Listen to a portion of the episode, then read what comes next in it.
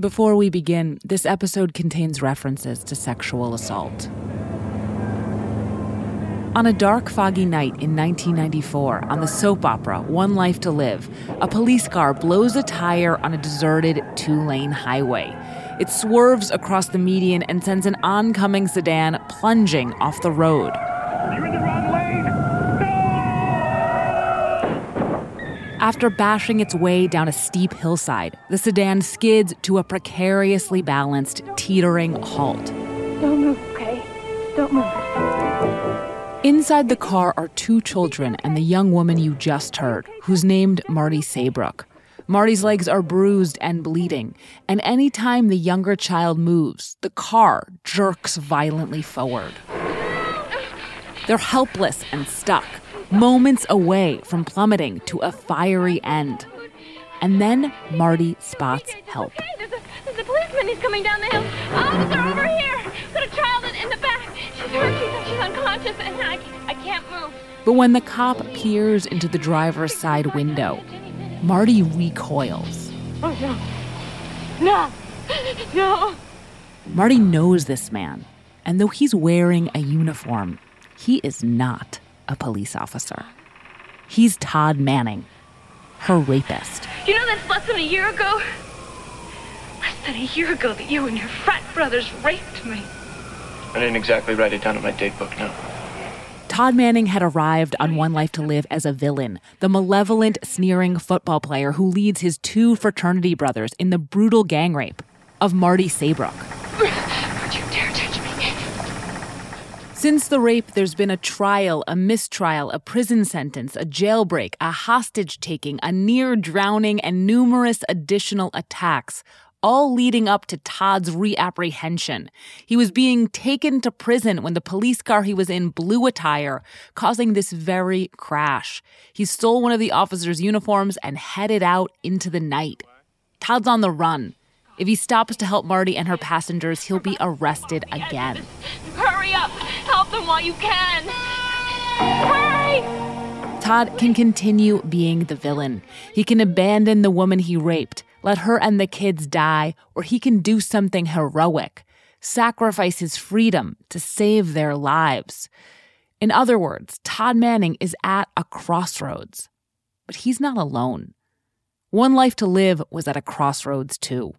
The show had set out to tell a story from the perspective of a rape victim, and here it was on the cusp of telling the story of her rapist's redemption. How had it gotten here? How had it justified getting here? And what was going to happen next? The answer to all of these questions it's almost a soap opera unto itself.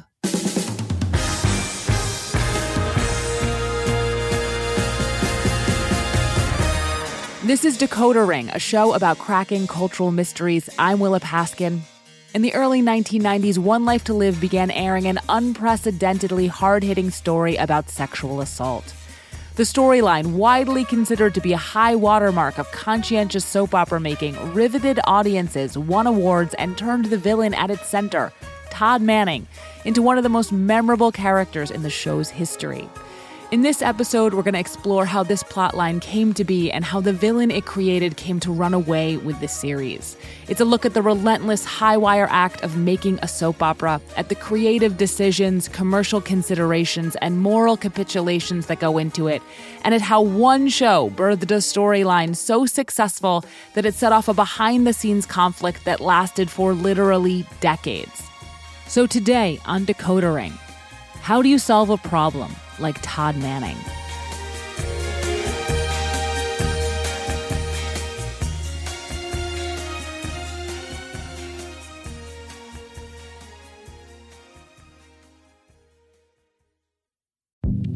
Hi, this is Dahlia Lithwick, host of Slate's legal podcast, Amicus. If you're listening to this show, you might be interested in Amicus's live show that we're hosting in Washington, D.C. on Tuesday, May the 14th. My colleague, Mark Joseph Stern, and I will be talking to some amazing guests, including Sherrilyn Ifill and a sitting state Supreme Court justice.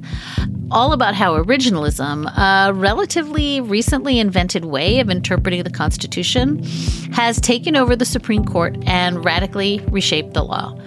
It's been doctrinal rocket fuel for the conservative legal movement and facilitated the rolling back of abortion rights, the expansion of gun rights, and the obliteration of the separation of church and state. And as another wildly consequential Supreme Court term careers to its end, the court's originalists are on a tear. But there's something you can do about it, and we hope you'll join us in DC on May 14th to explore the possible pathways out of the current situation. Go to slate.com slash amicus live for tickets.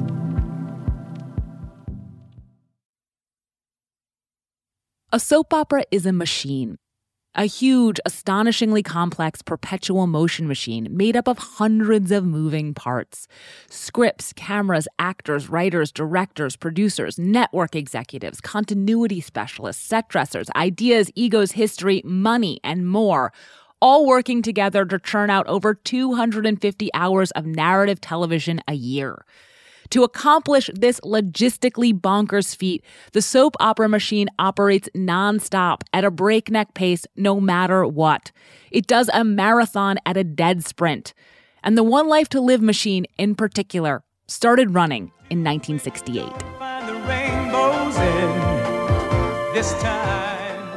Created by Agnes Nixon, the woman who modernized the soap opera by bringing contemporary, controversial issues into daytime, One Life to Live was unusually diverse for its time.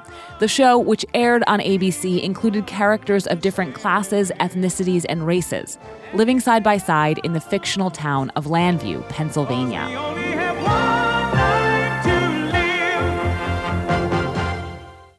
But by the 1980s, the show's social awareness had been replaced by something kookier. It's a whole city buried underground. Like that, a storyline about the discovery of the lost city of Eterna, buried beneath a mountain right outside of Llanview. The lost city of Troy was buried under seven other cities. This, this Big, fantastical stories like this had been common across soap operas throughout the 1980s. But by the early 90s, audiences were losing interest. The show still had 8 million viewers a week, but that was down from its mid 80s peak.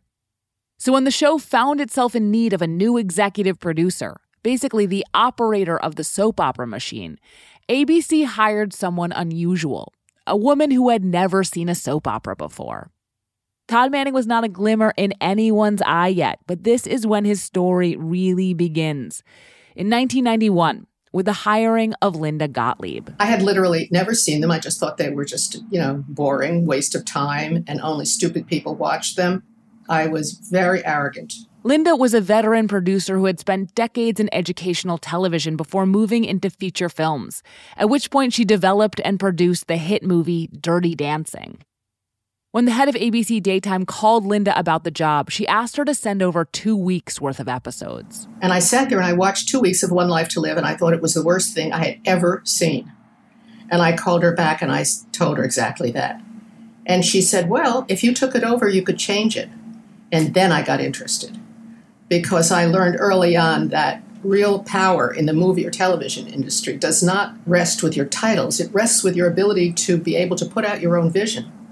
Linda's vision was in line with the series' roots. She would improve the show and boost the ratings by reflecting the world the viewers actually lived in. I wanted it to be about real people with real problems, and it could still be very dramatic. But I didn't want to have twins frozen in time and uh, uh, kill people off and put them in deep freeze and have people come back from the dead. Linda was confident she'd be able to make these changes. She'd made movies after all, how hard could fixing a soap opera really be? And I want to tell you, I walked into the land of soap opera, and I never in my whole career to this day did anything as difficult as run One Life to Live. Linda's first move as executive producer was to replace some other key parts of the soap opera machine, namely the writers. Who could write a soap opera? You know, I thought, well, if he were alive, I'd hire Charles Dickens. So, who is like Charles Dickens? I am a passionate lover of Dickens. He, he's my idol. That's Michael Malone. In the early 1990s, he was a novelist, teaching classes at Swarthmore and the University of Pennsylvania. He'd written about a dozen well reviewed literary novels, intricately plotted, multi generational yarns with multiple plot lines and huge casts of characters bouncing off one another in small town settings. So Dickensian, but also basically soap operas. Michael was brimming with ideas, but like Linda, he had no experience in daytime television. He came aboard as the head writer anyway. I said, I'll come if I can use the power of this platform uh, to do stories of social relevance. He says his peers and friends reacted to his new gig like he'd announced he was going to play piano in a brothel. He didn't mind. As he likes to say, Dickens would have done it. Linda finished staffing up the writing team. She hired a co head writer and at least five story writers and five script writers, the lowest level of the writing totem pole, but the people who actually pen the dialogue. And then Michael and the writers started putting their stamp on the show. The first storyline to fully showcase their vision began airing in April of 1992. It was about a high school student named Billy Douglas who was struggling to come out of the closet. The network had initially resisted the story, but Linda convinced them to do it. It was one of the first portrayals of an openly gay teenager on American television. I kept saying I can't be gay, but I knew I was. And it hurts so much to go on lying to you, to my friends, but most of all to myself. That's Ryan Phillippe, then 17 years old, as Billy Douglas. The story directly addressed homophobia and bigotry in Llanview and climaxed with episodes featuring the AIDS quilt. It was socially conscious soap opera that worked, educated, and entertained. It got press, attention, and thousands upon thousands of pieces of fan mail. It was thrilling. I said, what, what other thing could I do that could reach 8 million people a week? Michael Malone had an idea. I wanted to do a seriously realistic story of what was going on in colleges date rape.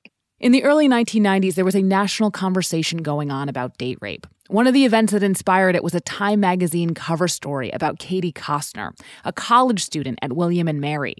Koestner had told school officials that she had been raped by a student she'd invited to her dorm room. The university agreed a sexual assault had taken place, but allowed the student to remain at the school. Many Americans saw Koestner's story and others like it as an example of a crime that was hideous, common, and not taken nearly seriously enough. Others pointed out that Koestner had agreed to go out with her assailant and invited him in. It's the latter group that the writers of One Life to Live wanted to reach. The focus was date rape is a crime, no matter what the girl was wearing, no matter what she was drinking, it was a crime.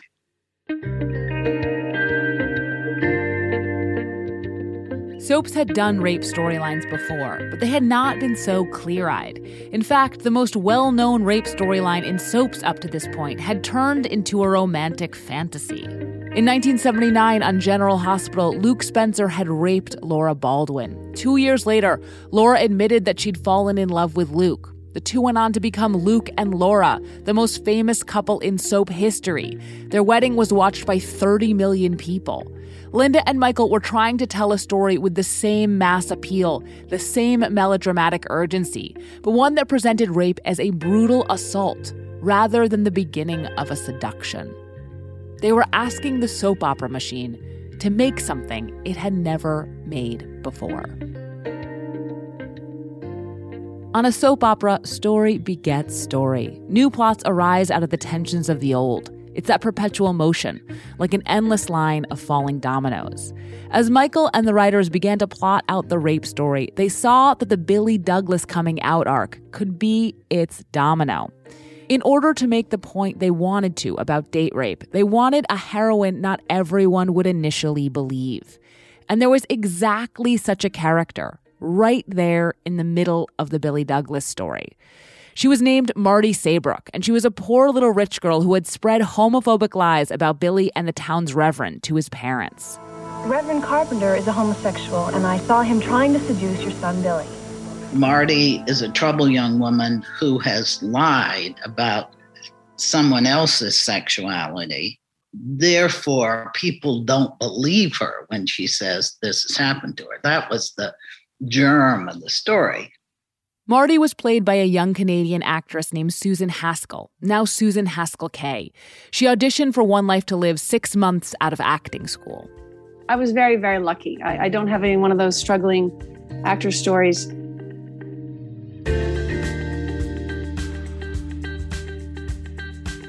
Actors are another part of the soap opera machine, and they're not just cogs. Soap shoots 60 to 90 pages of script every single weekday. Just for comparison, a movie might shoot five pages in a day. This enormous workload requires the actors to spend thousands of hours in character. As they like to joke, that's often longer than they spend being themselves. This can make the actors unusually protective of their fictional alter egos, even as they have a more tenuous hold on them than the actors in primetime do. Because on soap, characters are not irrevocably linked to the actors who play them. Characters are recast all the time, meaning one actor will replace another in an existing part. Occasionally, when an actor has to be out on short notice, the show will even sub someone in for them, for the day. It's a tangled setup that makes the characters surprisingly substantial to everyone involved. Not just the actors, but the writers and the audience, too. To manage this situation, this tug of war essentially over these fictional beings, the writers would bring the actors in to go over their future storylines. And they did this with Susan. The story they had come up with was especially harrowing. It would be a gang rape perpetrated in a frat house by a number of fraternity brothers. It was a departure from the date rape cases being debated in the news, but it would give the show maximal story, lots of characters and perspectives and drama, everything in the kitchen sink. Susan had some concerns. I asked them, please don't do this and then make me get over it really fast. Like that's that's just wrong and I also said, and don't don't ever put me together romantically with any one of these people because I I will quit. The One Life to Live writers reassured Susan this would not be a frothy soap opera fantasy. The story would be serious, uncompromising, and realistic about the emotional fallout of rape. But while this got Susan on board, it made the network balk. Linda had to give them the hard sell. Michael Malone again. She was over there telling the network, we're going to do this story. And they were saying you we can't do this story. This is this is too gritty. This is not what daytime does. And um, she kept saying look the story's going to work. The story is going to get ratings. And you know my my belief here was that nighttime television does all these things and there's no reason why we can't combine this with the best aspects of daytime uh, and pull people in Linda convinced them to do the story. And it was just around this time that a young actor named Roger Howarth came in for an audition.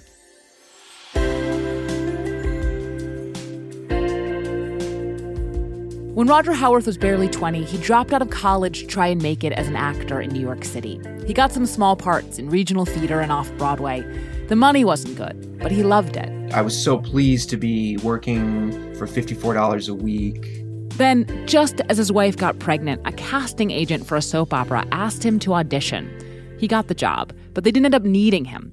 Roger got paid anyway. And so they gave me a check, and one of those episodes was worth 10 weeks of, of off Broadway.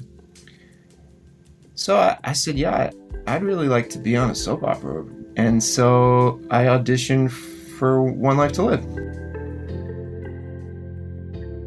The part he landed was so small, the character was called Frat Boy Number One. He was intended to be a minor player in the rape storyline. But Roger had something going for him. He was really good. He was never intended to be a contract player. Susan Bedsow Horgan, a writer and producer on One Life to Live. Wow. He played these levels. He played these complicated ripples that maybe were in the script, but I, I think he went beyond. And we thought, wow, maybe we need to really keep this guy. So Susan gave frat boy number one a name. Todd Manning. As Todd, Roger was sarcastic and brash, and you didn't quite know what he was going to do, what sneering spin he was going to put on a line. Here he is in a scene at the frat house where Todd baits a black female classmate, the girlfriend of one of his frat brothers. Looks like we're not politically correct enough for Ms. Gannon. Don't hide behind that phrase, Todd. I'd rather be politically correct than a bigot. Whoa! Oh, oh, who's calling names now? You know, Todd, I have had it with you and your cheap shots. Rachel, can't you just take a joke? This, this is not a joke. You can hear that Todd's smirking and smug, thrilled to be winding Rachel up. But what you can't hear is how tall he is, how big, a plausible football player, with this mane of long, straight hair. He looms over Rachel when he says she can't take a joke. Besides, I would never discriminate against a woman as beautiful as you, Rachel. You hear that? He thinks it's funny. Frat Boy number one was supposed to be a throwaway bad guy, but Roger made him stand out. He was a scenery chomping villain, charismatic and chilling, an instant audience favorite. And the audience is another part of the soap opera machine.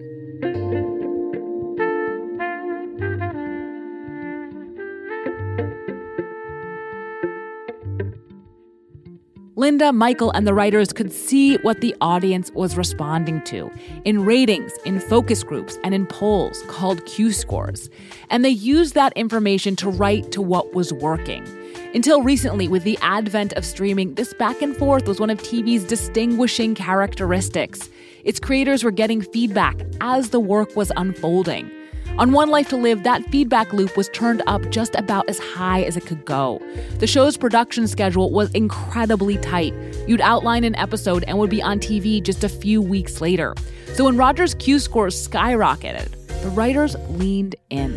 Oh my God, this guy is so good. He goes so deep, and there are so many levels to him. Jean Passanante, who also came out of the theater, had been working at ABC when she was assigned to help Linda hire a new team of writers. And then Linda had hired Jean to be one of them. You know, you can't take your eyes off him. And when that's true for an audience, it's true for the writers as well. With Todd on the show, the rape story clicked into focus. Marty and Todd began to circle one another. They have a consensual one night stand. Later, she tutors him in math. When he fails his exam, he blames her. At a raucous frat party, he seeks his revenge.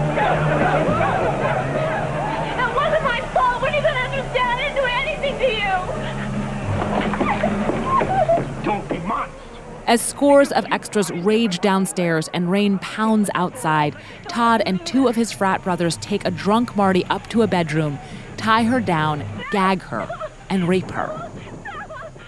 Roger Howarth and Susan Haskell Kay.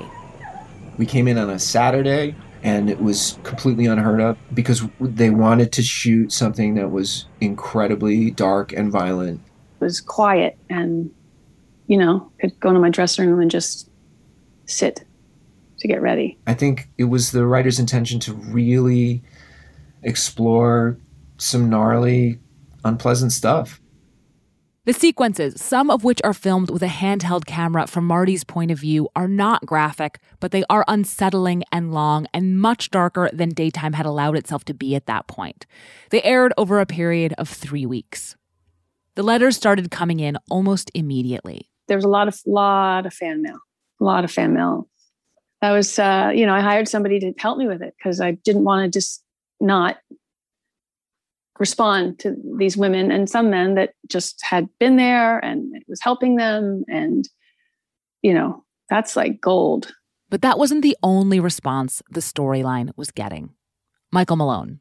I remember one of the guards came back to say there are a bunch of young women standing on the sidewalk and they're waiting for Todd Manning. And when he came out, they started screaming, Rape me, Todd, rape me. Apple Card is the perfect cashback rewards credit card. You earn up to 3% daily cash on every purchase every day. That's 3% on your favorite products at Apple, 2% on all other Apple Card with Apple Pay purchases, and 1% on anything you buy with your titanium Apple Card or virtual card number. Visit apple.co slash card calculator to see how much you can earn. Apple Card issued by Goldman Sachs Bank USA, Salt Lake City branch. Subject to credit approval. Terms apply.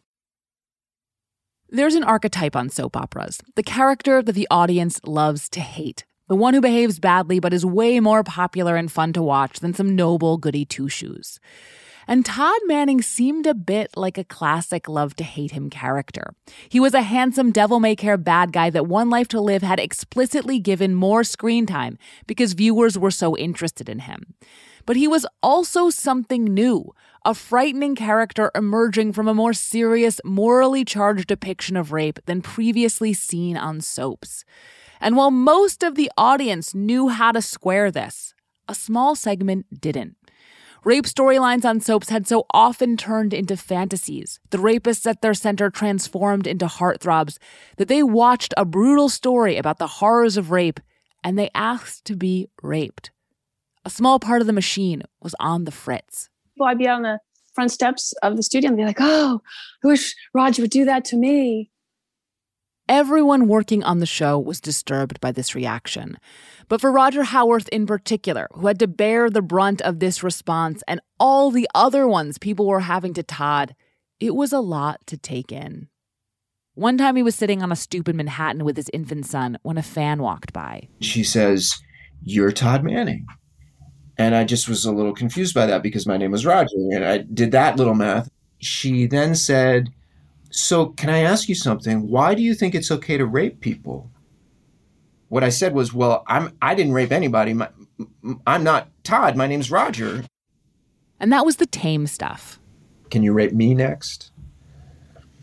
Those are things that happened. And I was in my 20s and it, I didn't know, I didn't know, I, I didn't know how to respond.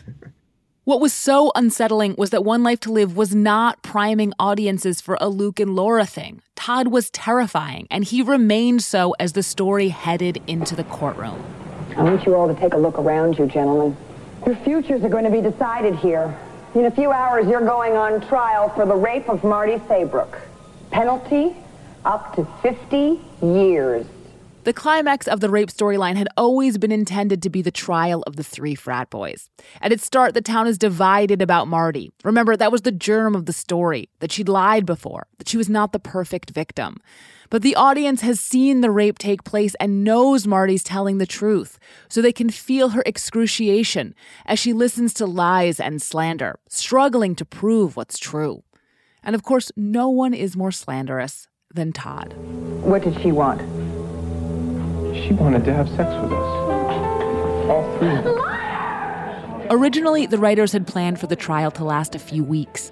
When they started writing and later airing the episodes, they realized there was more story there, especially for Todd. Jean Passanante, a writer on the show again. There was this great moment where, you know, he leans over to Marty from the stand and says, Marty, I forgive you. It was just so shocking and appalling. So every day he pulled out something else and we kept writing to it and writing to it and writing to it. The trial stretched on and on, becoming an umbrella story that involved nearly the whole cast, sitting in the courtroom every day. The climax came in the closing arguments. The attorney representing the frat boys, played by Hillary B. Smith, has learned they're guilty, and in fact, that Todd raped someone else before. And she doesn't want to defend them anymore. I want you to see with your heart, not your eyes. Let's go to that room in the fraternity house. Close your eyes. Do you see a young woman luring three innocent men into a room to have sex? Or do you see three men trapping an unwilling prey? Do you see them throwing a woman down on the bed and holding her there by force, bruising her neck and her wrists? Do you see them trying to stifle her cries of passion? Or do you see them shoving a sweatband in her mouth so they don't have to listen to her screaming for help as they rape her? This speech is an inspired bit of soap making. It showcases One Life to Live's ambitions to tell a different, grittier story while making the show's point of view really clear. Believe Marty. The actress crushes it. It emerges naturally from the attorney's character.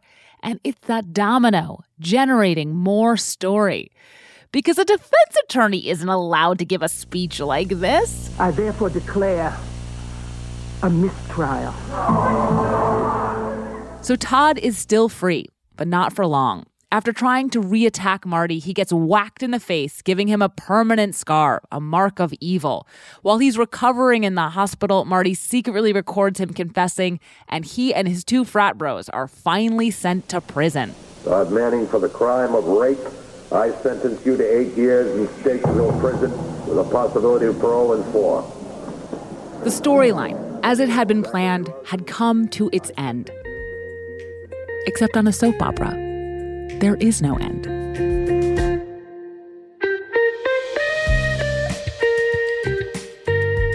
The writers had planned for the rape storyline to end as follows Marty would be vindicated, and Todd Manning would go to jail and stay there, written out of the show for good. But circumstances had changed since they'd made that plan. The storyline had been a bigger triumph than anyone could have imagined. Our ratings were just like really going through the roof. That's Susan Bedsow Horgan. You've been hearing from her as a writer and producer. But just around this time, in 1994, she took over from Linda Gottlieb as executive producer when Linda's contract was up. We were the poor little one life to live little engine that could, and suddenly buzz, you know, by everybody. Roger Howarth, Susan Haskell, the actress who played the defense attorney, and the One Life to Live writing team all won daytime Emmys for their work. More specifically, Todd was now an extraordinarily popular and uniquely fascinating character played by an award winning actor who could seemingly do anything the writers threw at him. All of this meant the show had a problem. For the moral coherence of a story about the trauma of date rape and the secondary trauma of not being believed, Todd needed to be in jail. But for every other reason ratings, storytelling, audience engagement, the basic dramatic quality of the show he couldn't be. And for a soap opera, there's really no choice there. The machine was crushing. It wasn't going to stop now. Did you ever think, like, oh, this is kind of squicky? We're redeeming this rapist? Yes, we did. We had to figure out how we would justify that. The writers needed to bring Todd into the ongoing narrative of the show so he could interact with the other characters, not just skulk around. But they needed a solution that was as grounded and substantial as the story they'd just told. They might have written Todd into a corner, but they couldn't get him out of it in some corny way. That meant no twin brothers, no brain transplants, no amnesia. After countless hours in the writer's room, they decided on a new direction, a justification they could live with. What really is redemption? Can someone be redeemed? Or are we forever vilified for something that we did in the past? Then that became Todd's story, the redemption story. They started by breaking Todd out of jail and keeping him as horrible as ever. This whole redemption thing, it doesn't happen overnight. He tortures the defense attorney who betrayed him in court, and it devolves from there. There's months and months of plot, the show using all the time it has to show a Todd increasingly consumed by angst and self hatred. He's doing things that are so awful, even he wants to stop. And it's in this state, at this point, that he arrives at that crossroads by the car crash. It's okay. There's a, there's a policeman. He's coming down the hill. Officer, over here. Got a child in, in the back. She's hurt. She's, she's unconscious, and I, I can't move. So Todd Manning is on a hillside in the dark next to a smashed up car, weighing whether or not to rescue Marty Saybrook and two children from certain death. Yeah, well, maybe too late. Yeah, well, I don't have time to stand here and argue about it, okay? This place is going to be crawling with cops any minute. A villain would leave. But is Todd Manning still a villain? All right. All right, hold on. I'm coming. I'll get you out of here. Todd saves the kids and carries Marty up to the road. He sits with her so she doesn't bleed to death, even as the cops are closing in. He does the right thing. He's changing. Even Marty notices. You know, you said something just before you carried me up the hill. It was the first time that I'd ever heard you admit you might have done something wrong when you raped me. All those months in prison.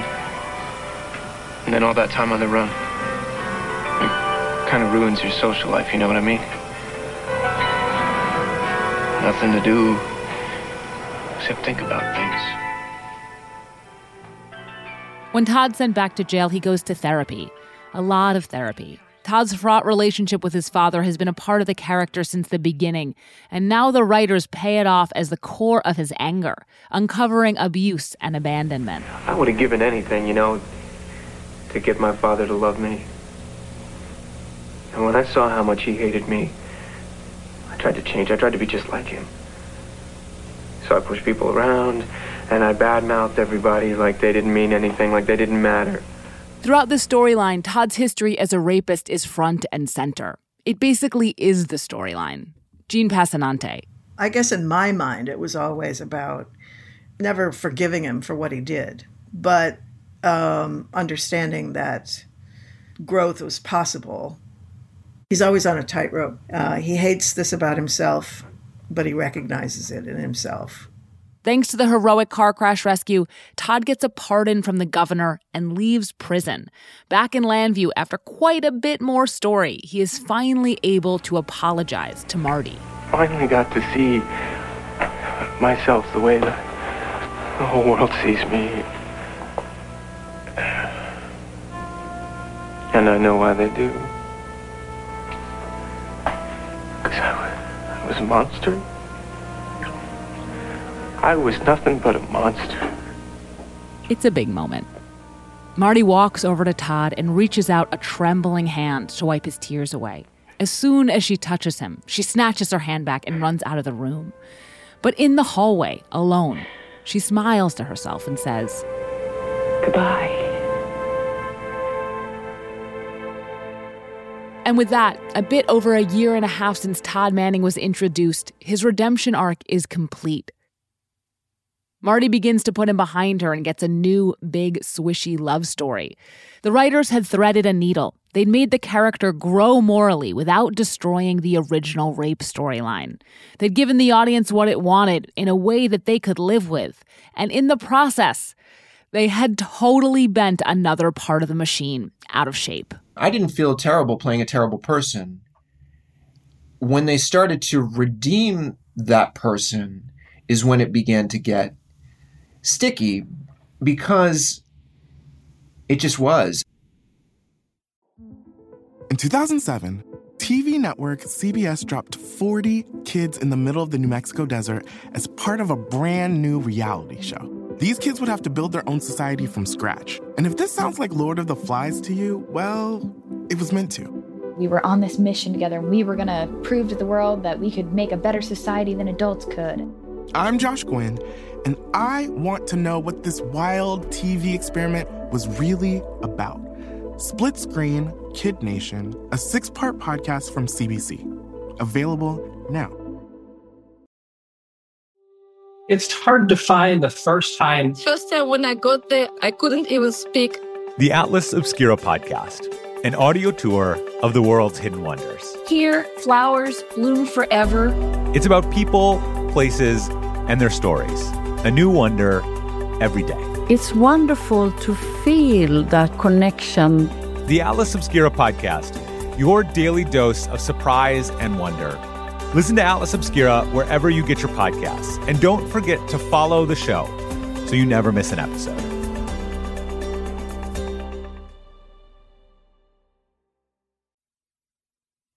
Since his start on the show, Roger had been playing Todd as a psychopath. But that wasn't what Todd was anymore. After his redemption, Todd remains tortured and self hating, but he begins an unstable and very fun to watch romance with another spunky town pariah, one that quickly became extremely popular. It's also revealed that Todd's the long lost brother of the series' matriarch, which happens to make him a multimillionaire. He's gone from frat boy number one to terrifying rapist to very rich anti heroic protagonist, a romantic lead right at the center of the series. And Roger Howarth knows that another actor would have just accepted this, appreciated how much work he was getting, and put his head down. But the women who had been screaming, Rape me, Todd, on the street had always thought Todd was a viable love interest. And now the show did too. He could see that the writers and audience genuinely believed that Todd had grown morally, but he just wasn't sure the character really could or should. From my standpoint, we were forgiving sexual violence and, and making excuses for bad behavior. Roger played against Todd's kinder, gentler side, beyond what the writers were looking for, and he pushed back on the love story. But as much as Roger resisted what was happening with Todd, Todd was still ultimately controlled by the writers. Jean Passanante. We knew that it was hard for him, but we had this character, and you know, there's, you know, when you're a writer, you for a soap, it's kind of like there's Roger and then there's Todd. You know, there. I mean, which one is more real to me? You know, um, and it go, it fluctuates. So in 1995, when Roger was reportedly making $4,000 a day, guaranteed three days of work a week, and usually working all five, he did something about it. I felt somehow that we were actually promoting violence against women, and it, and it was confusing to me because the show was produced by women, written by women, and, and designed to be watched by women. And I just felt really, it just didn't sit right with me, and I left the show. When Roger told Susan Bedsow Horgan, the executive producer, that he wanted to leave, she agreed to let him out of his contract, so long as he didn't work for another soap opera. She knew he was distressed. On the occasion of his leaving, Roger gave an interview to Soap Opera Digest in which he said if the rape had been an unrealistic soapy thing, then it wouldn't matter how the show had proceeded. But instead, it had been, quote, in depth and brutal, and that made it feel to him like it did matter. On the show, the character of Todd was shot and presumed dead. For Roger, leaving didn't go quite as planned. I wasn't a cooked human being yet. I quickly spent all the money I had and realized that I had no other skills and really was completely unhireable. And, and I had to borrow money to get back to play Todd. Six months later, he was back on the show, and so was Todd Manning. Roger had left the machine, and when he came back, he tried to be a less squeaky wheel, even as Todd's history as a rapist receded further into the background. It still informed the character, still was mentioned from time to time, but Todd became a newspaper mogul. He had a kid. He had two extremely popular romances. There was a whole period where he talked to a parrot, a comedy arc. We should hear the way everybody talks to me. Todd, you're the greatest. Todd, have I got a deal for you? I know what they're really thinking. Eat the bird! Exactly. And though playing a reformed rapist did get easier for Roger, he never made peace with it entirely. It just didn't sit right with me. It, there was a shame. I spent every dollar I made playing Todd Manning. I just, I, I couldn't get rid of it fast enough, and I was stuck in this weird cycle. And uh, because I just didn't, I didn't want to be the guy who was doing that, but I didn't know what else to do. It was peculiar. And but you know, looking back on it, I I I, I, took the money. Over the next decade, One Life to Live had a number of different head writers and producers. It was a chaotic time for the business. The O.J. Simpson trial preempted months of daytime and started a hemorrhaging of viewers that's never stopped. But when it came to the question of Todd, the machine finally seemed to be in equilibrium, chugging along, all the parts in order. But not for much longer. So, after all those years of relative calm, in 2003, Michael Malone and his co head writer, who had left in 1995, were asked to return to the show. Roger heard a rumor about what they had planned for Todd and expressed concern about it to Michael. He was apprehensive that we're going to make him rape somebody again. So uh, there was some friction between. I think he. I think he thought that you were going to make him fall in love with Marty. Yes, Yes. Were you going to do that? Uh, no, well, there was there was pressure to make that happen. Everyone on the show had originally agreed that Todd and Marty would not turn into Luke and Laura. But time had passed. The context had changed. The success of the original storyline meant that returning to it was like greatest hits play, more likely than anything else to entice lapsed viewers back into the fold. It had all the potential upside of a sequel, basically. But rather than appear in a sequel, Roger threw a wrench into the machine. His contract was just about up when all of this was going down, and the person who had told him about the potential Todd and Marty storyline had also slipped him a piece of paper. On that piece of paper was the executive producer of As the World Turns, and he said, "Do you want to work on this on, on a different show?" And I said, "Sure." He quit One Life to Live. He worked on As the World Turns until its cancellation in 2010. With Roger gone, the machine had lost one of its most important parts, but it had also lost its brakes. The final chapter reminds me of something Linda Gottlieb said about her time working on the show. When you stay there long enough, you kind of drink you kind of drink the tea. When Roger left this time, One Life to Live recast his part. The actor Trevor St. John would play Todd Manning for nearly a decade. He didn't try to imitate Roger. He did his own thing, less sarcastic and theatrical, more coiled, but it worked. Audiences accepted him. Todd remained one of the show's central characters. And this new Todd gave the writers a freedom they hadn't had. In 2008, they availed themselves of it. The Todd and Marty pairing other writers had once promised would never happen happened. An ABC promo described it as the story you thought you'd never see. It's true. God help me, I love you. There was a wrinkle, of course.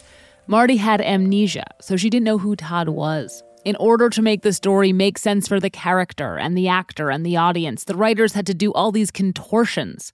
And it didn't even work. The audience in general was creeped out. They knew the history. The show had spent years calling back to the storyline as a horrible trauma.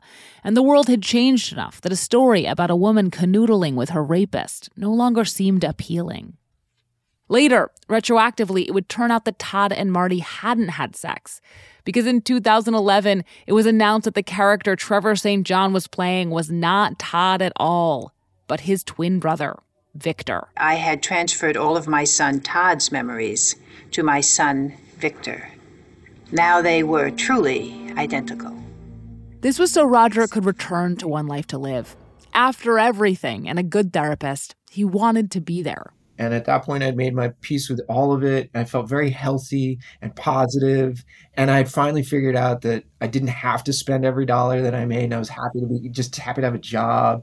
In an acknowledgement of Roger's own feelings about Todd Manning, the way he'd always insisted on playing the character, the show used the fact of Victor and Marty's relationship as retroactive evidence on behalf of the storyline's logic. This guy has a relationship with Marty Saybrook, and none of you figured out that he wasn't me? It, it didn't occur to you that that might not be something that I would do?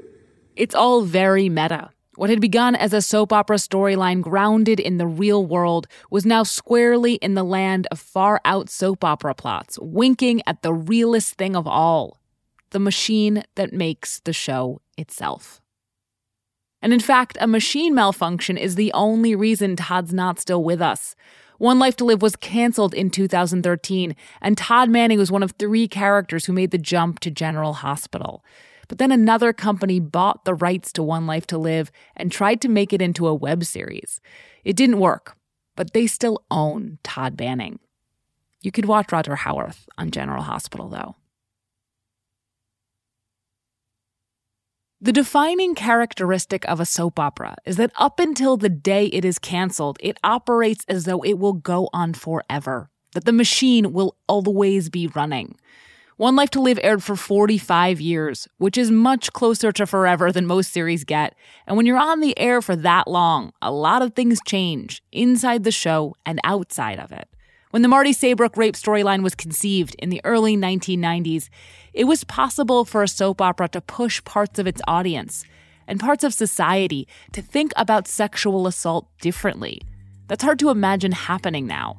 But what's also hard to imagine happening now is anyone telling such a story getting as wrapped up as One Life to Live did in the rapist's point of view. Of having the Marty Saybrook rape story also become one about Todd Manning. Soaps don't do this anymore. These days, sexual predators are barely characters, or at most, they get very contained arcs. And this avoids a lot of ickiness. It spares the writers from having to contend with the audience's fascination with alluring rapists and the show's complicity in making them appealing. But it also avoids a lot of complexity. It means a soap will never find itself in the position One Life to Live did, having to contend with an unexpectedly potent and alive character, and then stumbling into genuinely hard questions about what to do with people who have done something really bad. One Life to Live spent nearly 20 years with Todd Manning, a man who had done something unforgivable at its center. And this duration, if not much else about the storyline, has a kind of realism to it. People who have done bad things stick around. Life does not unfold morally, even if we prefer our stories to. Linda Gottlieb started all of this because she wanted to inject a nighttime sensibility into daytime, to be gritty, to be realistic, to have a point of view. But those things eventually become liabilities in a soap opera, a format that needs the flexibility to go on forever. One Life to Live never solved the problem of Todd Manning because it didn't need to. All it had to do was keep him around.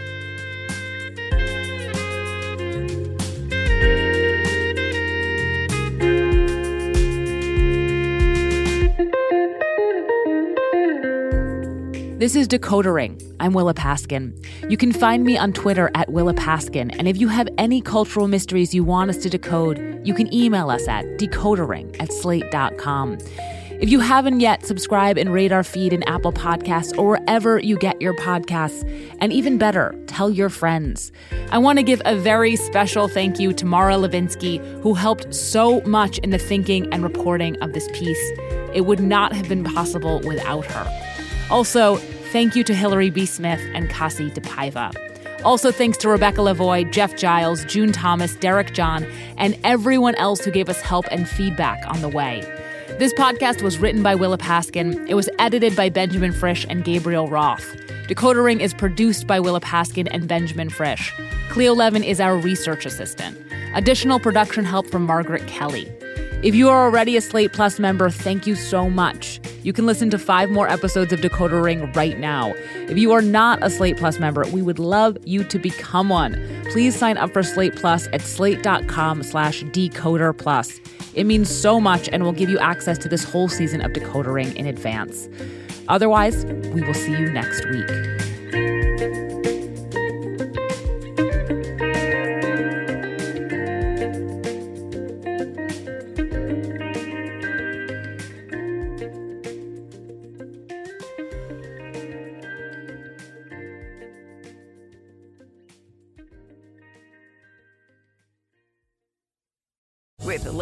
Slots, you can get lucky just about anywhere.